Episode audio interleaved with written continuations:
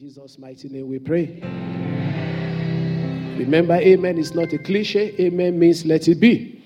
And it's a cry of our heart unto God that all those things we've prayed shall be in Jesus' name. Turn with me to Deuteronomy chapter 28, and I read verse 12. Deuteronomy chapter 28, and I read verse 12. If you are there, say amen. If you are not there, say hallelujah. All right. I want the amen to increase and hallelujah to increase as well. I don't want hallelujah to diminish, okay? All right. Are we all there now? It's on the screen. Good. One, two, go. Shall we read together? The Lord. Uh, praise God. Praise God. Please, please, let, let me interrupt you. Can we have the New King James Version, please, if we may? The New King James Version. Thank you. So, one, two, go together. The Lord will open to you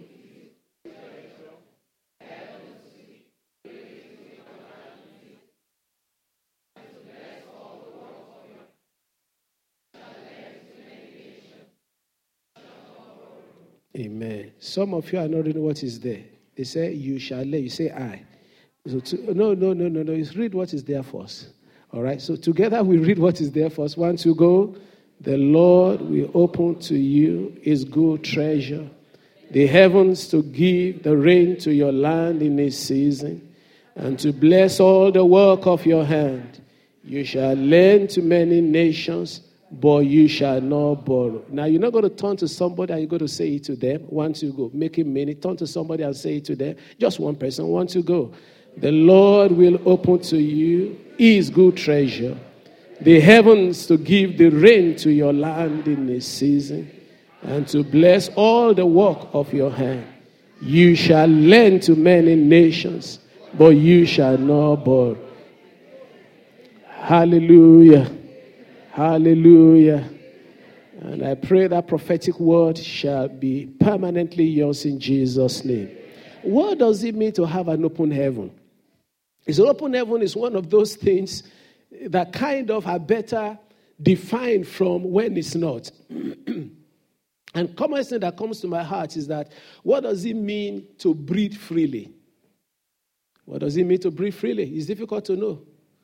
But you know when you have a cold, you know how it feels. So the best way to say how does it mean, what does it mean to breathe freely, you can say when you breathe freely is when you breathe as if you don't have a cold. Because some things are better, because those things that are better defined with the way they are not, they are usually the default state. The default state of God is that the heavens should be opened. So it's not a special state. So it's difficult to define someone, something that is normal. The normal is the yardstick for measuring other things. It's the abnormal that you define or you weigh against the normal. So, I pray not. If someone has asthma, they understand what it means to breathe freely. I used to have what is called childhood asthma, and believe you me, my mother got worried. And every breath is so precious. But immediately the asthmatic attack goes, I started running over the place. The rule at that time is that don't drink cold water. I don't know how anyone will tell you don't drink cold water in 30 degrees centigrade in Nigeria. And my mother will give me hot water, warm water to drink. It's the greatest torture of my life. But the truth of the matter, simple as it was, was that there is a state that is called the state of open heaven. There is a state that is called a state of breathing freely. There is a state that is called a state of good and normal earth a state of abundance. And that is what the Lord is giving unto us. And that's what the Lord has promised unto us. This is Thanksgiving Sunday, as you have known through the years. It's a long service usually, so we make the message very short. So I will cut straight to the chase and make it very short. So over this one month, as we normally do, unless the Lord asks us to extend it to next year, we will just look at when the heavens are shut, which is I will look quickly today, itemizing one of few things, and when the heavens are open. When the heavens are shut and when the heavens, because if we know what it looks like when it is not normal, it's easier for us to pursue and to chase after that which is normal. Does that make sense to you? A person will never understand um, how do you put it now? A person will never enjoy riches unless they've been poor. No, you will not. When you hear men like Pastor E. Adeboye talking about, you know, his, his fairly popular statement is that if you think poverty is romantic, he said you should come and ask him. He said he has tasted it before. You know, when you walk in a very hot ground all season, wet, hot, no shoes on, until you are 18 years of age, you know what poverty is. And so there are things that you can just not describe unless you are quite aware of what the opposite is. And that's what we just spend a little bit time of. With not being negative, is focusing our attention so that we can embrace and chase completely what open heaven is. There was another man who was not a Christian. Uh, some I know him. He was vice president of, um, of um, uh, ITT, what do you call it? Uh, one this American popular telecommunication company. The man is dead now. Very rich, became a billion dollar, billion dollar owner. Was an African, one of the probably first Africans that became a, a, a billionaire in, in, dollar or pounds time. You know, and this man was so poor that to eat at all, he would need to go and fetch wood and faggot to go and put an. And uh, the most painful thing for him was that his mother was ill and they couldn't find money to buy the simple medication that was needed to get the mother well. So the boy desperately wanted the mother to leave, went into the bush, went to go and fetch some firewood, and then ran to the market, sold the firewood, did everything, got a little bit amount of money in his pocket, maybe just to buy APC. Somebody know what is called APC? Aspirin. All right, okay. Went to buy aspirin. By the time he came back, the mother was dead. The boy was shattered, heartbroken. And he made up his mind that all through his life, you know where I'm going in a minute, that if God will make a way for him, he will not live a life of abject poverty. You know, that man, he became very rich. Maybe at that deathbed, the mother blessed him and said, You, this boy, I may not wait for you. But one thing is sure the rest of your life, you will not live it in pain anymore. I wish you got to know Christ.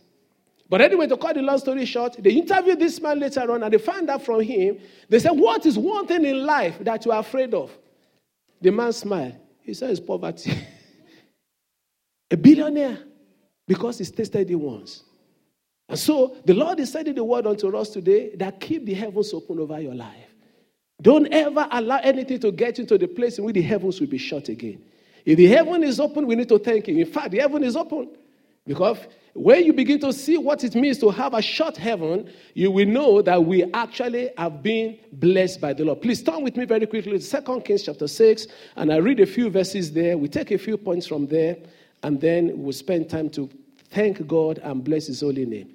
2 Kings chapter 6, and I read, it's a fairly long passage, but I'll stop along the way. I'll start reading from verse 24. And it happened after this that Ben Hadad, king of Syria, Syria again,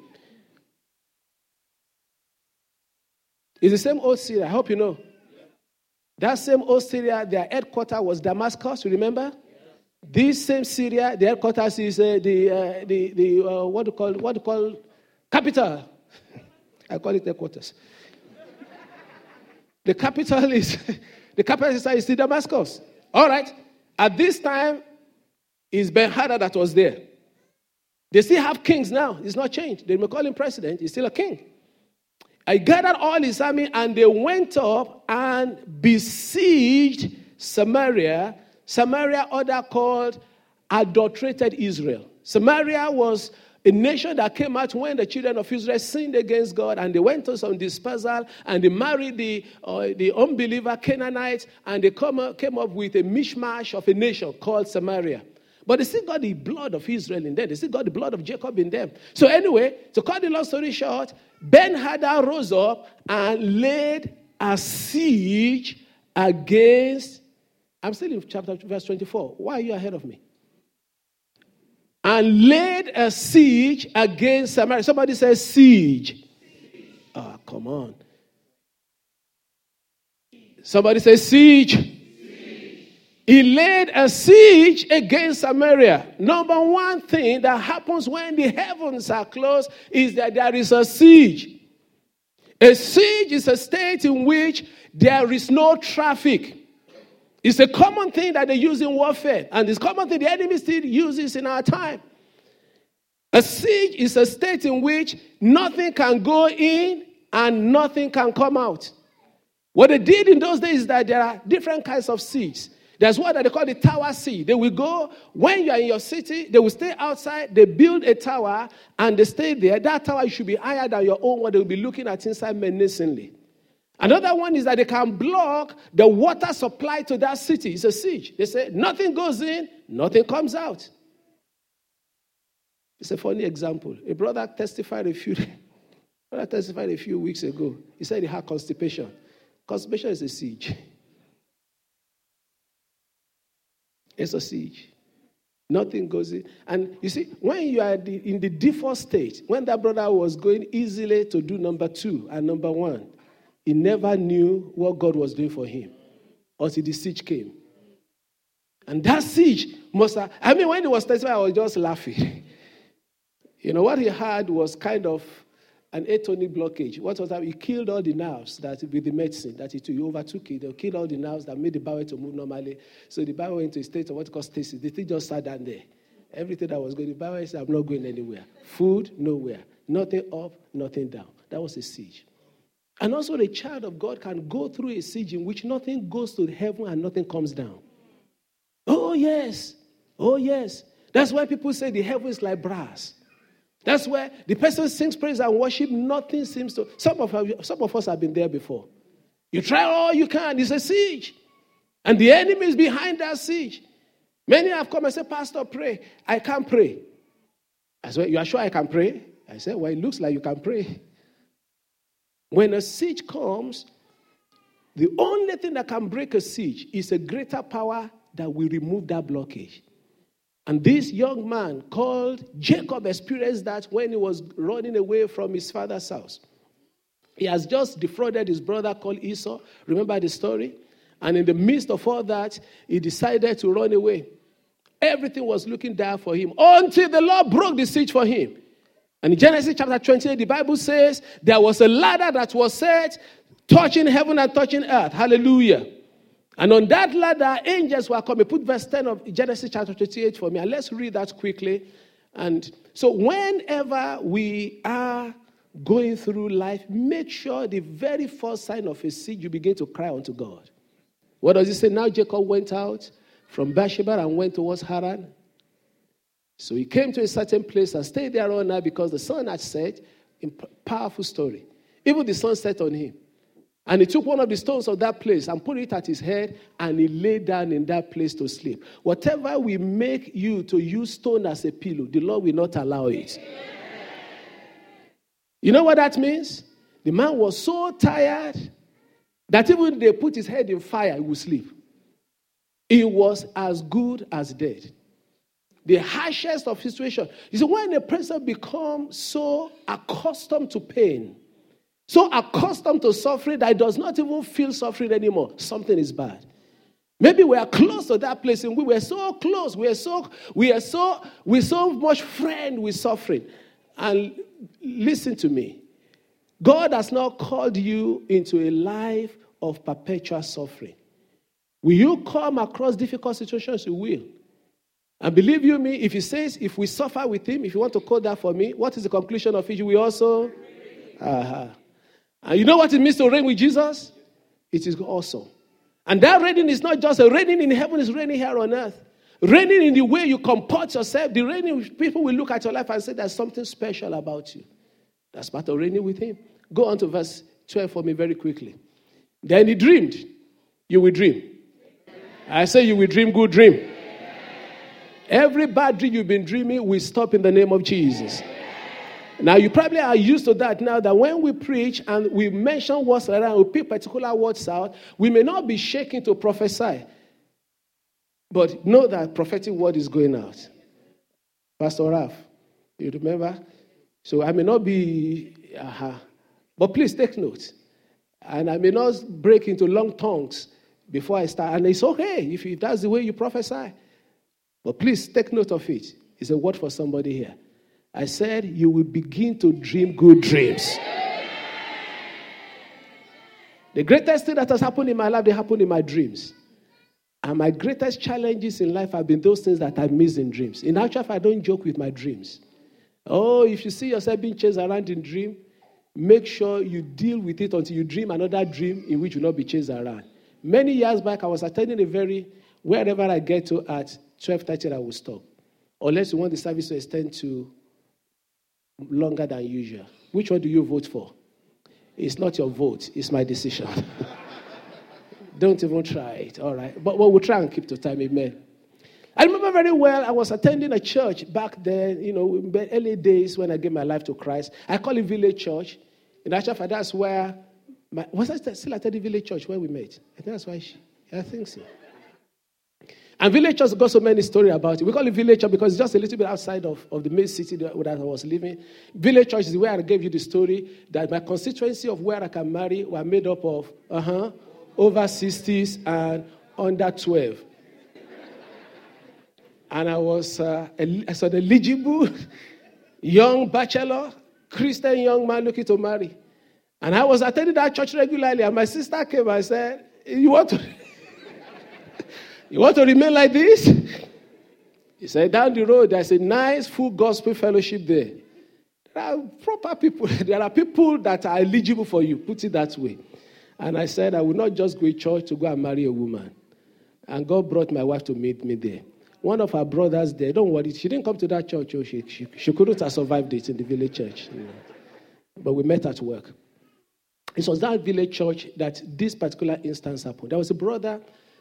Some brothers are very, very tough. I know, I'm, I'm not, sometimes I ask God, make me of that mold. Anyway, so this brother went, he slept at night, and in the dream, somebody pursued him with a machete and then they fought and fought and left marks on his body up to the time, up to the extent that he woke up and was feeling pain in his hand of the machete. So the guy was trying to fight back in the dream, but the dream ended. But and the pain was there. So the guy got up from his sleep and then prayed for whatever, some length of time, prayed in understanding, prayed in the spirit, you know, did some spiritual warfare, march up and down, disturbed the whole neighborhood. And he said, Lord, I'm going to sleep now. And I must have another dream. And this guy that confronted me with machete, I must finish the guy. The guy laid his head down, had another dream, killed him. and that was the end of the story. No problem in this way again. And I know many people they say they got shot in their legs. After that, they start having swelling and all the rest of that. So this man dreamed, and you will dream a good dream. And behold, the ladder was set up on the earth, and its top reached to heaven.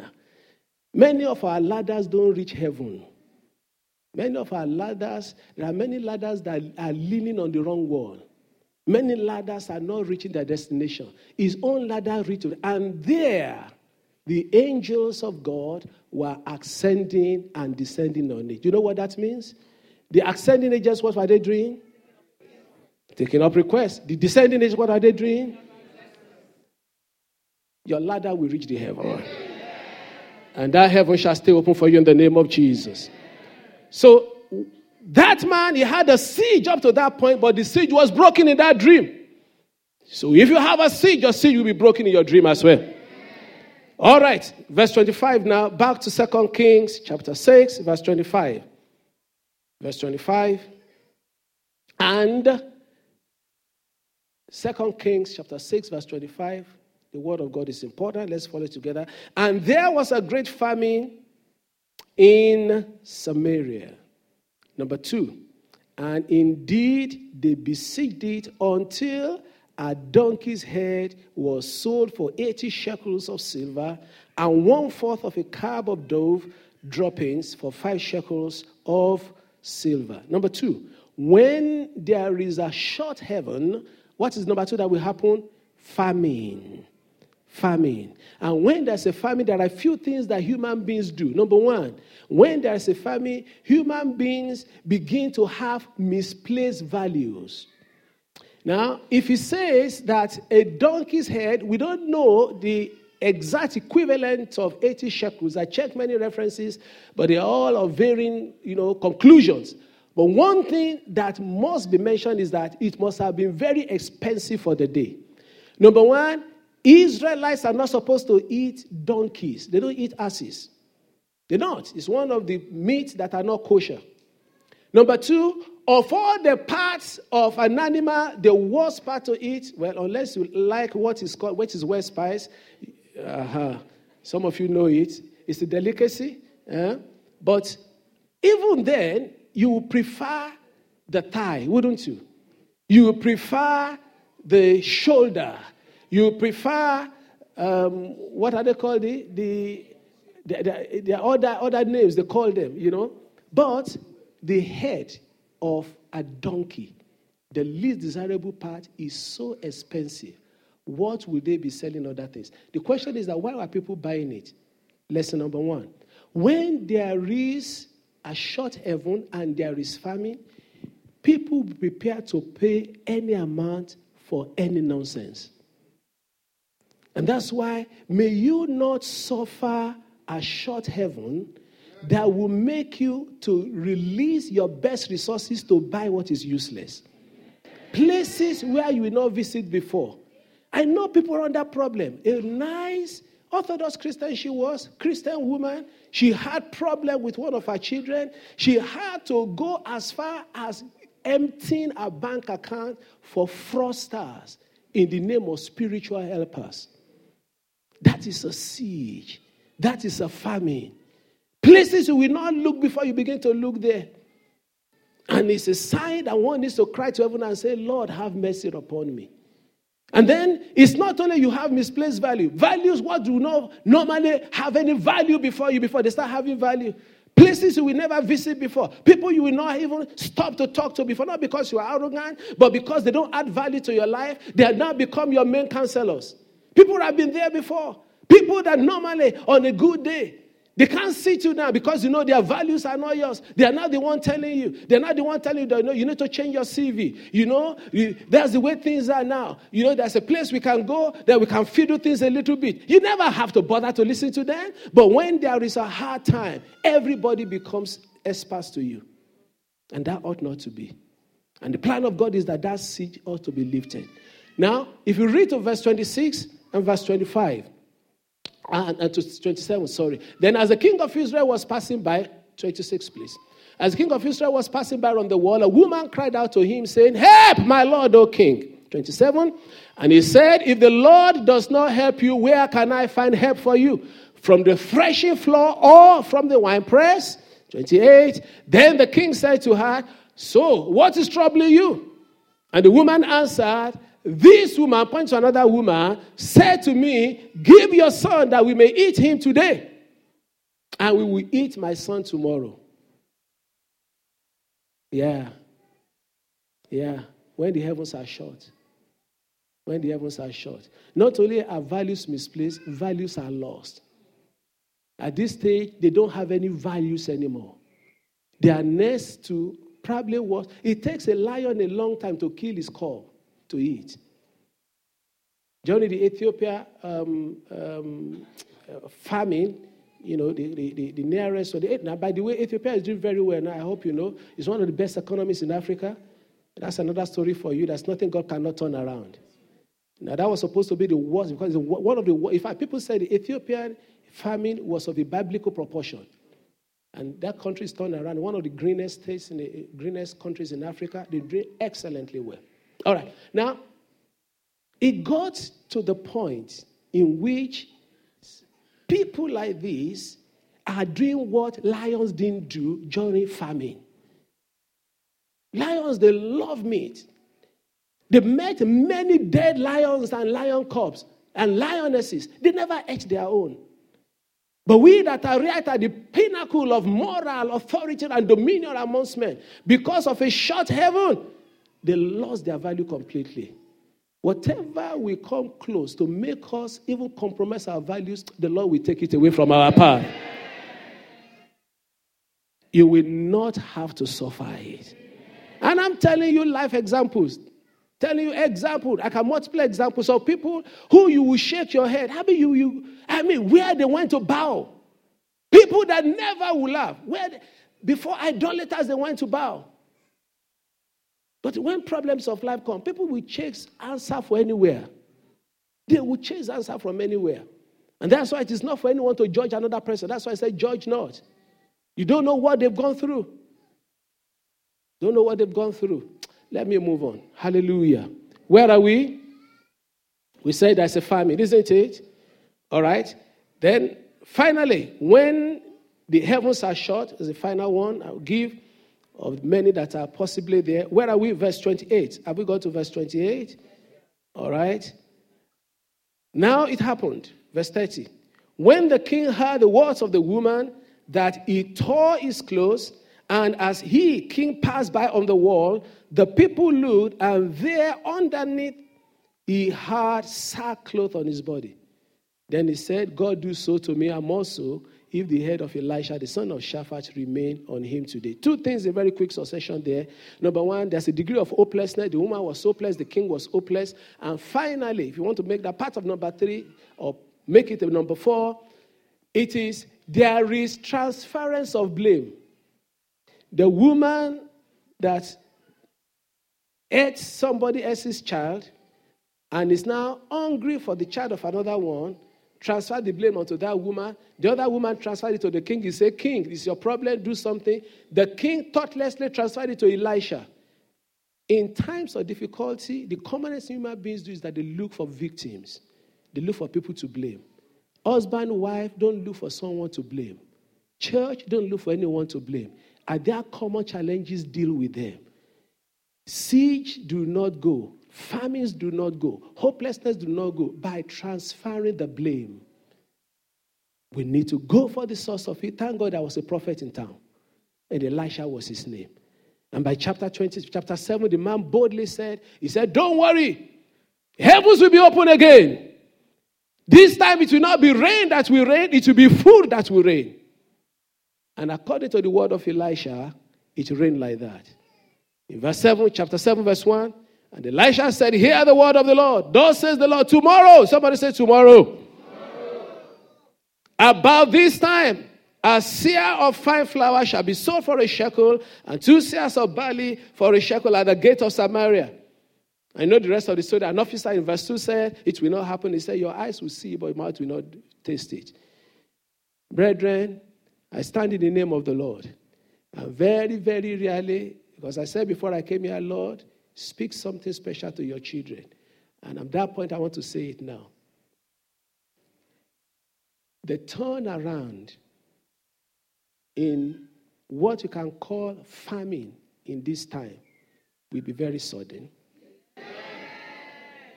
As suddenly as it came, so will it turn around. Maintain your position. Don't go down to Egypt, whether spiritual Egypt or Egypt by just physical location. By tomorrow, by tomorrow, the prophet spoke. He said, Things will change for the better. And the heavens open suddenly again. What are the remedies for a closed heaven? There we will close. Appreciate open heaven and guard it jealously. Today's Thanksgiving Sunday. Give thanks unto God. Don't complain. Life is made up of a balance of what works and what does not work natural human reaction is that we focus on what does not work to the detriment of what works. In the average human life, I can almost definitely tell you more than 80% of what should work should be working in your life. Average, that's about the worst. Many people, all that we cry about, 95% of things are working well in your life. You are, you're sitting down there, if you are saved, that's already 60%, if not even 100%. Amen. and you still love the Lord Jesus Christ, you can read, you can many things are working. So I'm warning you or gently encouraging you, let me dare say. Take your eyes away from what is not working, focus on what is working. Because the Lord has promised that He will open the heavens. It's such a difficult thing to train once. I had to train myself. I, I don't know. Many of you may not buy into this if you are not of the same temperament with me. By temperament, I'm naturally a pessimistic person. The, and God had to change me. If anything doesn't go right, if, if I will have 10 things on the table, nine will go right. It's the one that didn't go right that will spend the rest of my days. How many of you are like me? Don't raise your hand. God have mercy on us. All of you say, God have mercy on us. Uh-huh. That's us.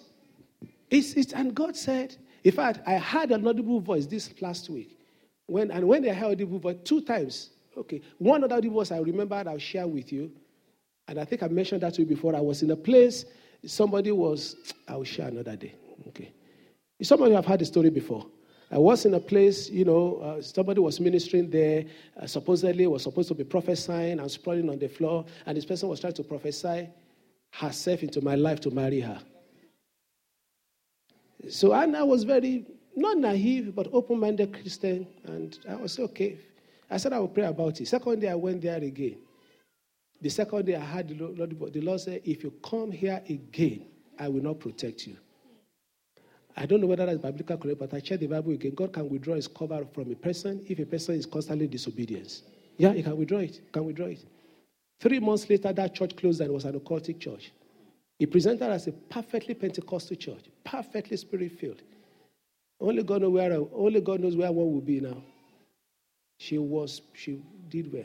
And I had another audible voice this past week, and it's about focus on what I'm doing. And I'm doing a lot. And I believe that's a word for everybody. Focus on what I'm doing. And I'm doing a lot. He's doing a lot in our lives. And focus on those ones.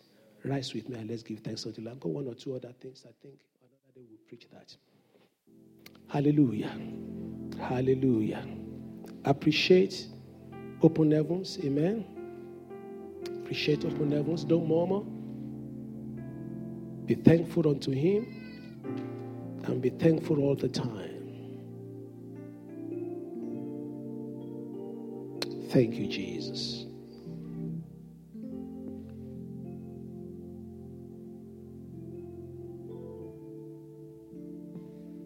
In your own world, just for a minute or so, we're still going to dance forward. We do that once a month just to show our appreciation to God. We dance forward to give our gift, material gift unto the Lord. And so we have ample opportunity to see praising. So have ample opportunity to, to, to show forth our hearts of gratitude to our God. but just for now, in your own way, lift your hands, sing a song in the silence or whatever. Just say, Lord, from the bottom of my heart, I want to say thank you. Thank you because the heavens are not short over me. No matter what, it may look hard, but at least I've enjoyed open heaven. And I know I will continue to enjoy open heaven. Give him praise, brothers and sisters. And not, not a time to just hope the time will pass and I will move to the next point. It's a time I will encourage us to actually follow the simple instruction to, from our hearts, say, Thank you, Jesus, for all He has done. I can't give thanks on your behalf. Yes, I can, but it's better you give your own. It's better you give your own. Hallelujah. Awesome God, we are grateful, Lord. Yes, Lord. Oh, what a mighty God you are.